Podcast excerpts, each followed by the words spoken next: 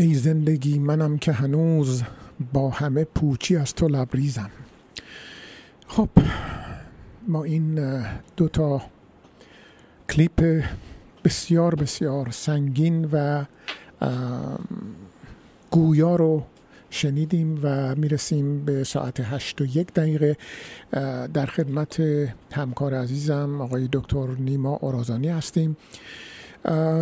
نیما دو رشتهشون روانشناسی اجتماعی هست که پیش از این ما توضیح دادیم با, با روانشناسی بالینی چه تفاوت داره و ایشون امشب درباره وقایع اخیر صحبت می‌کنن برای ما و من. خیلی مایلم ببینم که ایشون از چه منظری در این زمینه صحبت می‌کنن.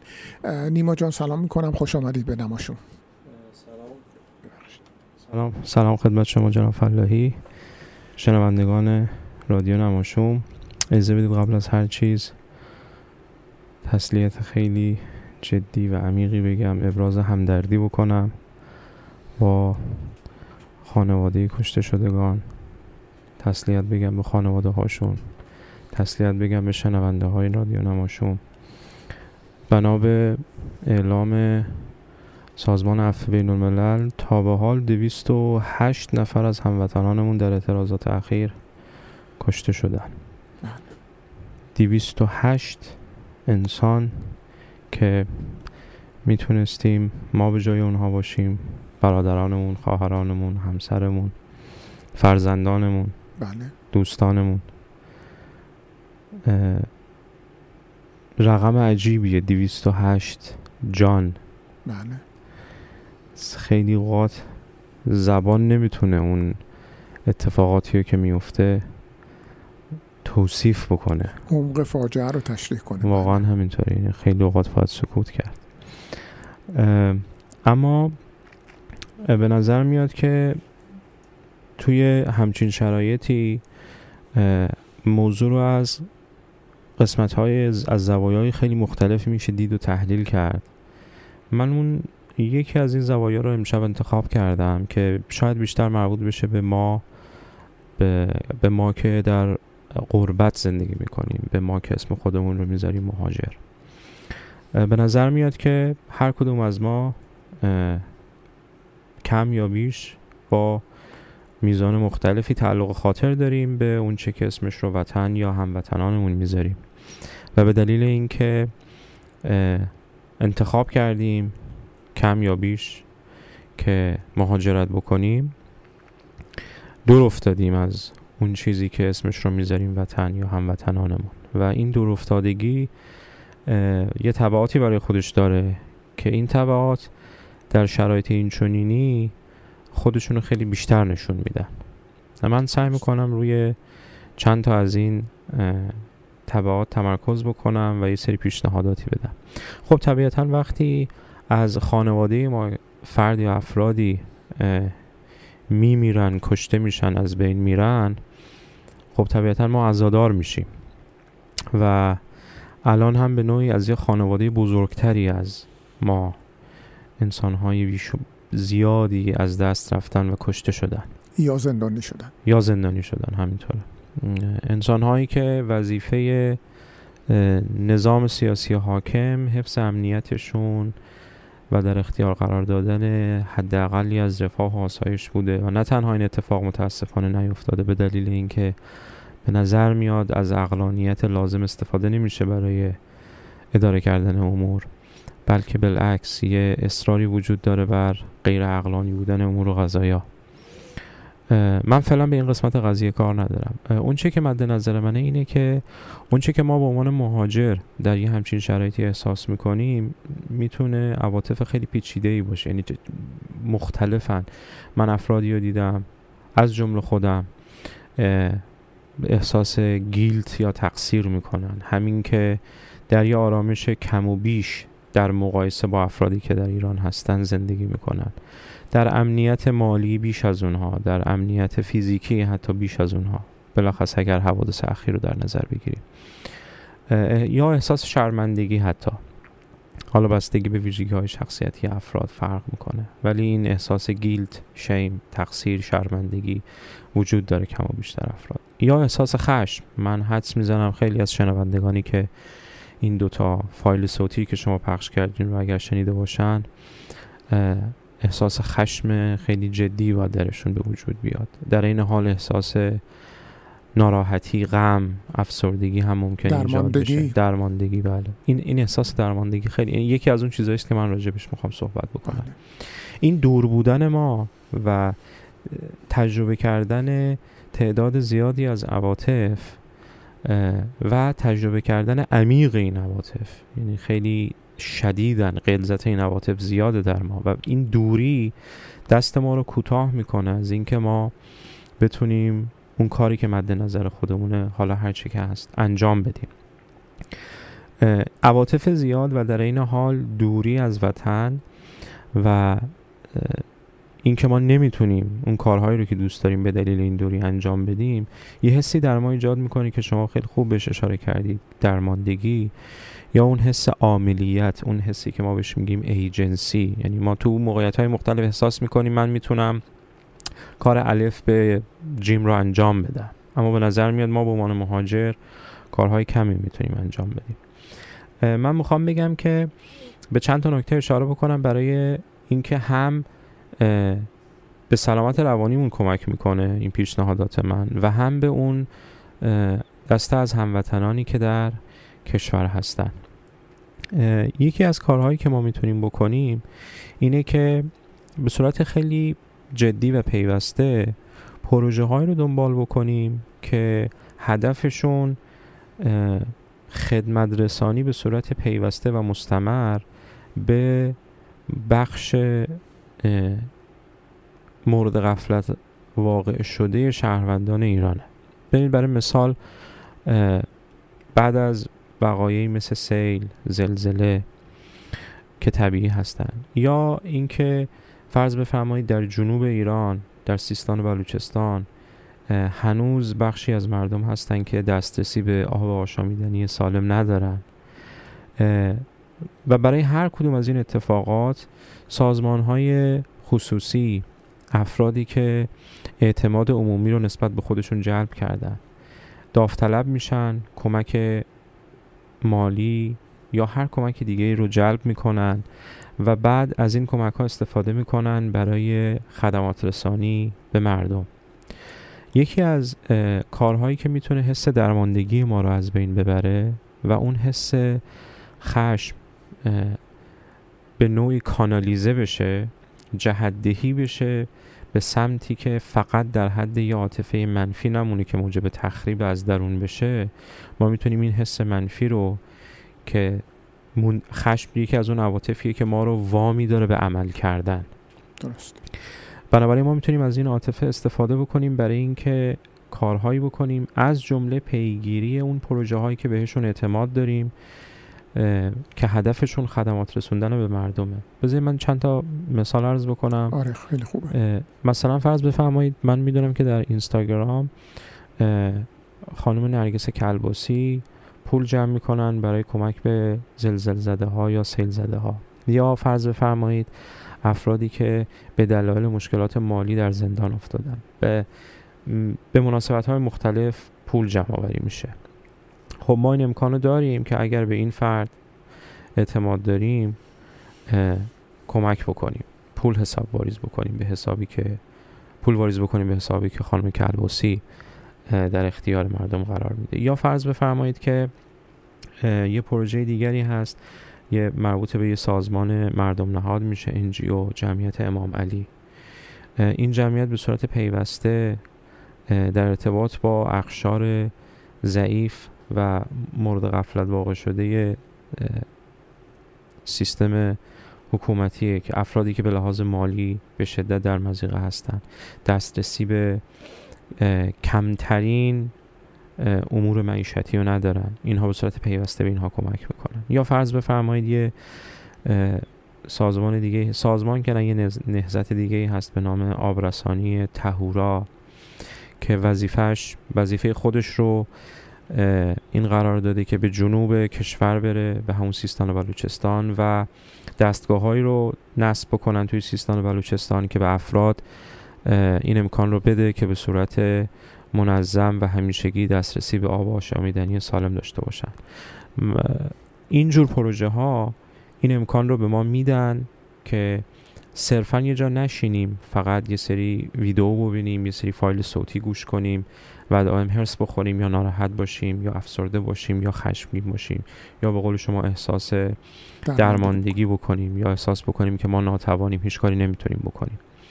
این مثال های مختلفی که من زدم یکی از دلایلش این بود که متاسفانه یکی از آثار حکومت کردن به سمت به به سبک نامطلوب بر مردم اینه که اون چیزی که ما در روانشناسی اجتماعی یا در جامعه شناسی بهش میگیم سرمایه اجتماعی از بین میره. سرمایه اجتماعی رو اگر بخوام خیلی آمیانه معنا بکنم به زبان ساده یعنی اعتماد بین مردم. الان من می‌دونم که اگر به من یا شما با توجه به گرایش های دینی گرایش های سیاسی بگن که آقا فلان پروژه وجود داره و به فلان افراد کمک می‌کنه. بسته به اینکه اون افرادی که داخل اون پروژه هستن کیا باشن من رو ممکنه تشویق بکنه به کمک کردن به اون پروژه یا برعکس باز بداره از اینکه به اون پروژه کمک بکنم. من فعلا اصلا نمی‌خوام به نحو خیلی ساده بگم که ما باید متحد شیم این اختلافات رو بذاریم کنار. نه از نظر من این اختلافات خواهد بود به این راحتی از بین نخواهد رفت. اما در این حال نباید اجازه بدیم که قربانی این اختلافات اون مردمی بشن که به دلیل سیاست های نادرست نظام فعلی ایران نظام سیاسی ایران از حداقلی از رفاه برخوردار نیستن. بنابراین من پیشنهادم به دوستان اینه که پروژه های مختلفی رو جستجو بکنه. اینایی که من گفتم از هر گرایشی توشون هست. جمعیت امام علی اون پروژه آبرسانی تهورا یا خانم کلباسی اینا هر کدومشون و پروژه های دیگه من اینا رو به عنوان مثال مطرح کردم. و پروژه های دیگه هر کدومشون می‌تونه برای هر سلیقه دینی هر سلیقه سیاسی این امکان رو فراهم بکنه که در نهایت به یه عده از افراد که واقعا نیازمند ابتدایی ترین امکانات برای زندگی برای زنده موندن هستن کمک, کمک بکنن. به عبارت دیگه شما میفرمایید که ما خودمون باید اون پروژه رو پیدا کنیم اون سازمانی رو که بهش اعتماد داریم اعتقاد داریم با مرام ما سازگار هست پیدا بکنیم و با از اون طریق به بعضی مردم کمک بکنیم. دقیقا همینطوره. در حقیقت من معتقدم که الان که به نظر میاد حداقلی از اقلانیت در نظام سیاسی موجود وجود نداره و شهروندان اولویت اول برای نظام سیاسی نیستن به غیر از خودمون به غیر از ما شهروندان کسی دیگری نیست نمیمونه که به داد خودمون برسه. درست. من گمان کنم که این ماییم که باید توی همچین شرایطی گام اول رو برداریم.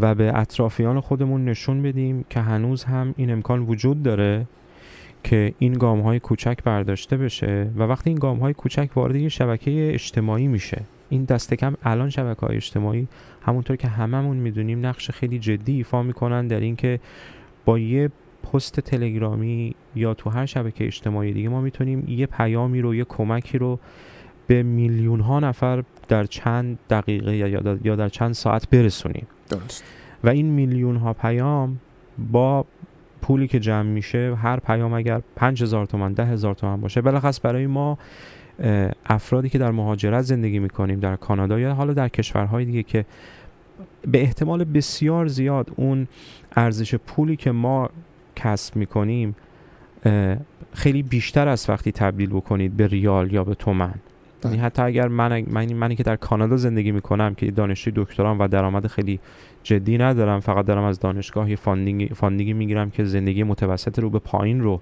طبق آمار اینجا کفاف میده.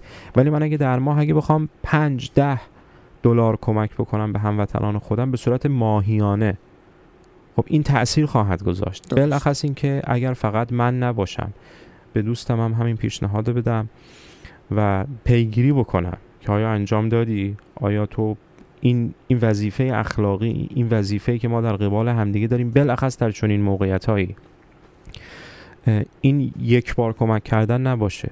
ما یه پروژه رو پیدا بکنیم به صورت ماهیانه تنظیم بکنیم ستاب بکنیم به قول اینجا اینجایی ها که ماهیانه پولی منتقل بشه به اون پروژه‌ای که از نظر ما خوبه هدفش اوکیه قابل اعتمادن افرادش. هدفش ما میپسندیم. به لحاظ حالا با اون گرایش هایی که هرچی دینی سیاسی هر گرایش دیگری که داریم. به حال نباید اجازه بدیم که این تفاوت های ایدئولوژیک تفاوت های سیاسی باعث بشه که اون افرادی که نیازمند هستن نادیده گرفته بشن.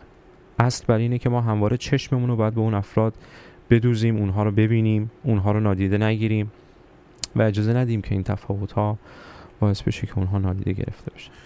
اگر موافق باشید شما یه قطعه برای من آوردید که اینو با هم بشنویم و صحبت های شما رو دنبال بکنیم.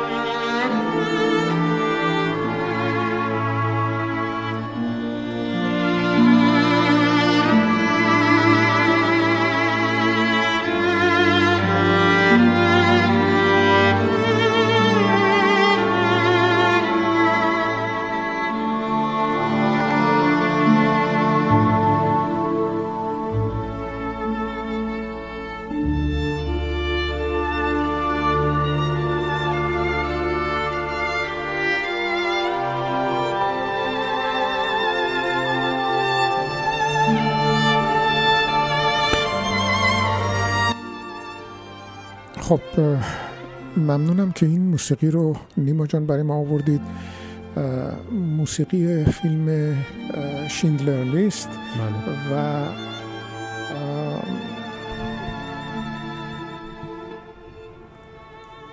در اون فیلم هم جناب شیندلر یکی از ویژگی های اصلی اون فیلم این بود که جناب شیندلر موفق شد تعداد قابل توجهی از یهودیان رو بله. از خطر رفتن به کوره های آتش سوزی آدم سوزی نجات بده. و خیلی مرتبط هست با صحبتی که شما می‌کنید. آدم یک کاری به هر حال باید انجام بده. همینطوره. دقیقا همینطوره. توی یادم میاد توی سکانس های آخر فیلم شینلر توی توی صحبتی با یکی از شخصیت ها شروع می‌کنه خیلی جدی زار زار گریستن و تاسف می‌خوره از اینکه از نظر خودش که چرا نتونسته عده بیشتری رو نجات بده. درسته درسته درسته. بسیار فیلم تراژیک و غم و در این حال خب واقعی و جالبی بود. خب پس من صحبت شما رو اینطور گرفتم که ما باید راه رو خودمون پیدا کنیم و به شکلی کمکی رو که می‌تونیم انجام بدیم که خودمون حداقل کمتر احساس درماندگی بکنیم. همینطوره. در حقیقت این کاری که این پیشنهادی که من میدم یکی از یه تحقیقی انجام شده بود توی گمان کنم پنج سال پیش راجع به این که وقتی افراد یه بیعدالتی رو می‌بینن و خشمگین میشن. بعدش این امکان رو بهشون می‌دادن که خشمشون رو تخلیه بکنن. مثلا فرض بفرمایید با نوشتن چیز خاصی یا دشنام دادن. به هر حال این امکان رو به افرادی که از دیدن یه بیعدالتی خشمگین شده بودن می‌خواستن که خشمشون رو خالی بکنن. و بعد به این افراد این, این امکان رو می‌دادن این پیشنهاد می‌دادن که در یه چیزی که اسمشو بذارید ما بهش میگیم collective action به یه کار جمعی حرکت جمعی اعتراض یه تظاهرات شرکت بکنن. به نظر می اومد که یعنی به نظر می نتایج اون پژوهش این بود که وقتی ما این امکان رو پیدا می‌کنیم که خشممون رو خالی بکنیم این چون این خشم عاطفه است که ما رو به عمل هدایت می‌کنه و وقتی ما عمل می‌کنیم این خشم از دست میره ما دیگه خیالمون انگار که انگیزمون رو برای عمل از دست میدیم. حالا من چرا به این اشاره می‌کنم؟ برای اینکه ماها با سلایق سیاسی و دینی مختلف ممکنه تو این اوضاع و احوال احساس بکنیم که اون بلخص راجع مهاجرا عرض می‌کنم. بعد بریم در تظاهرات شرکت بکنیم.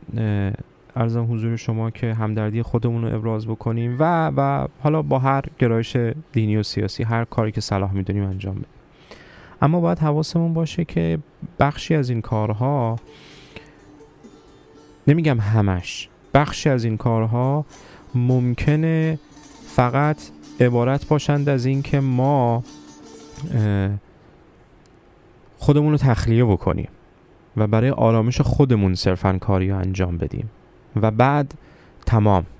یعنی اگر برای مثال فرض بکنید که رفتار من رو به عنوان فردی که از دیدن یک بیعدالتی خاصی از جمله اونچه که در الان در کشورمون ایران اتفاق افتاده. به شدت خشمگینم و بعد تصمیم می‌گیرم که خب من باید برم مثلا جلوی سفارت ایران حالا در اینجا که سفارت ایران نیست تظاهرات بکنم. یا مثلا فرض بفرمایید باید برم کار الف بجیم رو انجام بدم در خیابون. خب بعدش من نمیگم این فایده نداره ها اصلا این نیست. من میگم بعدش چی؟ ما بعدش باید حواسمون باشه که این رفتن بیرون یا اون هر اون کاری که ما می‌کنیم بسته به اینکه دیدگاهمون چی باشه نباید گولمون بزنه از این نظر که خب من الان احساس خشم و ناراحتی می‌کنم و می‌خوام اینو خالی بکنم و حالا رفتم و خالی کردم. و بعدش هم در تو ارتباطات روزمره خودم با دیگران دائم در حال دشنام دادن به زمین و زمان هستم که باید این اتفاق بیفتد که بعد فلان اتفاق بیفتد. ولی اگر در نهایت از من بپرسن که خب تو چه کرد تو خودت به لحاظ فردی چه کردی؟ اون چیزی که در توانت بود.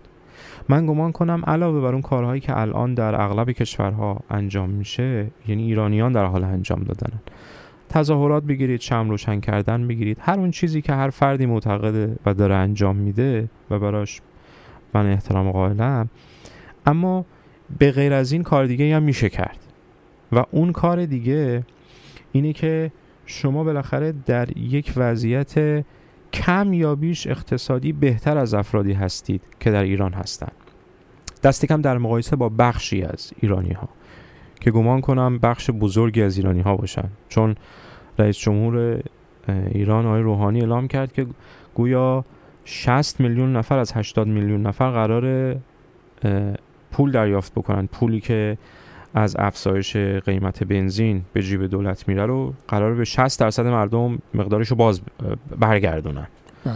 و این 60 درصد از 80 میلیون نفر یعنی 75 درصد مردم یه مملکت نیازمند کمک دولتن. خب این یه چیز عجیبیه. اصلا یه چی... من نمی‌دونم چی بگم اصلا. خب به نظر میاد ماهایی که در خارج زندگی می‌کنیم کم یا بیش وضعمون در مقایسه با خیلی از اون افراد به لحاظ اقتصادی بهتره. صد درصد. خب من معتقدم که ما با هر گرایش دینی سیاسی می‌تونیم سازمان فرد نهادی رو پیدا بکنیم که خودمون بهش اطمینان داشته باشیم و اون نهاد واقعا اون پول رو هزینه افرادی بکنه که واقعا نیازمند به قول ما نون شبشون هستند نیازمند آب شرب هستند یا هر چیز دیگه ای که برای ادامه زندگی بهش نیاز دارن و می‌تونیم از اون طریق به هموطنامون کمک بکنیم. من می‌خواستم این خواهش رو از شنونده ها بکنم که صرفا دنبال کردن اخبار بسیار کار مناسبیه. حالا اگر به روش مناسبش انجام بشه. صحبت کردن گفتگو شرکت کردن در اون مراسماتی که هر فردی با توجه به باورهای خودش مناسب می‌دونه. اینا همه اوکی هن. همه مناسبه همه کار مثبتی می‌تونه باشه. اما در نهایت بهترین کاری که ما می‌تونیم بکنیم اینه که دنبال کاری بگردیم که اون افرادی که در ایران در حال رنج بردن هستن از رنجشون کاسته بشه. و چه بهتر که بتونیم این کار رو به صورت موثری انجام بدیم. بنابراین اجازه ندن اون عدم اعتمادی که به دلیل عدم اقلانیت نظام سیاسی موجود بین ما شهروندان ایجاد کرده طوری پیش بره که هزینه این عدم اعتماد رو افرادی بدن که در ایران در حال رنج کشیدن هستن. درست. بنابراین من حرف هستیم این نیست که افراد کمک بکنن به مثلا جمعیت امام علی. نه ممکنه یه عده‌ای بنا به هر دلیلی به جمعیت امام علی اطمینان نداشته باشن به افرادی که این مؤسسه راه اندازی کردن. کمک بکنن به اون مؤسسه‌ای که هدفش رو میپسندن اطمینان دارن. اما این کار رو به صورت پیوسته انجام بدن. من توی صحبت های گذشتم هم گفتم یکی از کارهایی که حتی اگه خودخواه باشیم کمک می‌کنه به احساس خوشبختی داشتن احساس شادکامی داشتن اینه که ما به دیگران بدون اینکه چشم داشته خاصی داشته باشیم کمک بکنیم. بنابراین پنج ده بیست هر چقدر دلار یا حالا با توجه به کشوری که درش زندگی می‌کنید هر واحد پولی که داره. کمک بکنید به پروژه هایی که تو ایران در حال و هستن و واقعا از هر گرایش سیاسی تو ایران پیدا میشه. از گرایش نمی‌دونم اصلاح طلب بگیرید اصولگرا از هر گرایش سیاسی شما میشه افراد اخلاقی افرادی که میشه بهشون اطمینان کرد که این پولی که دستشون می‌رسه هزینه همون هدفی که گفتن انجام می‌کنن. این کارو می‌کنه اینطوری نیست که ما بگیم فقط یه طیف خاص قابل اعتماد هستن. من میگم فقط اونی که اون سازمانی که من میشه فقط این قابل اعتماده. خب نه اینطوری نیست. افراد با گرایش های سیاسی و دینی مختلف قابل اعتمادن. درست. بنابراین دوستان از این عاطفه که الان درشون هست از این خشم از اینکه دوست دارن الان کار این انگیزه رو الان همه ما داریم. این کارو بکنن. هم به افرادی که در حال رنج بردن در ایران هستن کمک میشه هم خودشون حس خوبی پیدا می‌کنن و اون حس درماندگی که شما گفتید از بین میره. از بین میره صد درصد. من ممنونم از شما. در خدمت آقای دکتر نیما اورازانی هستم و گفتگویشون رو درباره کاری که ما می‌تونیم بکنیم در رابطه با وقایع اخیر شنیدیم.